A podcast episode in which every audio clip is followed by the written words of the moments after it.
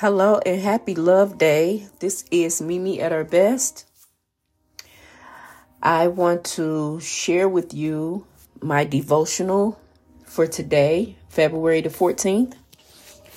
I am reading my devotional out of Embracing Joy in His Presence by Sarah Young.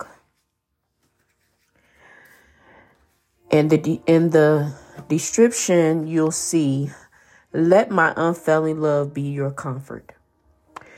And to be honest, when I read this, I first read it first before I um, read it again on my um, platform, um, on my personal Facebook page,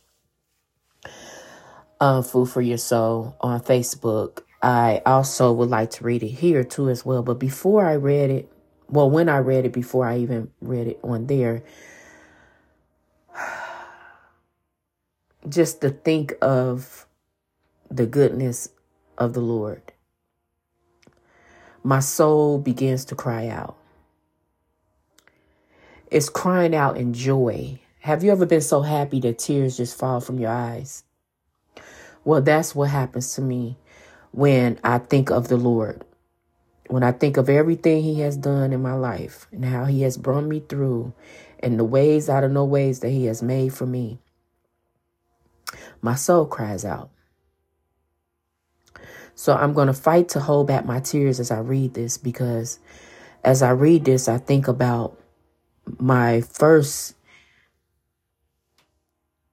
experiencing the Holy Spirit as the comforter. So here, here it is. "Let my unfailing love be your comfort." One definition of comfort is a person or a thing that makes you feel less upset or frightened during times of trouble. Because you live in such a broken world, trouble is never far away. There are many sources of tr- comfort in this world, yet only one of them is unfailing: my love. Other sources will help you sometimes, some of the times. But my tender, precious presence is with you all of the time. My perfect, inexhaustible love, not only just a thing that makes you feel less upset, it's a person. Nothing in all creation can separate you from me, and I am inseparable from my love. As my cherished follower, you can turn to me for comfort at any time. Since you have this boundless source of blessing, me, I want you to be a blessing in the lives of other people. You can comfort those in any trouble with the comfort you have received from me. May your unfailing love be my comfort, according to your promises to your servant. Psalms one nineteen and seventy-six. "These things I've spoken to you, that in me you may have peace. In the world you will have tribulation, but be of good cheer. I have overcome the world." John sixteen and thirty-three. "For I am convinced that neither death, nor life, nor angels, nor demons, nor the present of nor the future, nor any powers, nor height, nor depth, nor any else in all creation, anything else in all creation will be able to separate us from the love of God that is in Christ Jesus our Lord." Romans eight, thirty-eight and thirty-nine.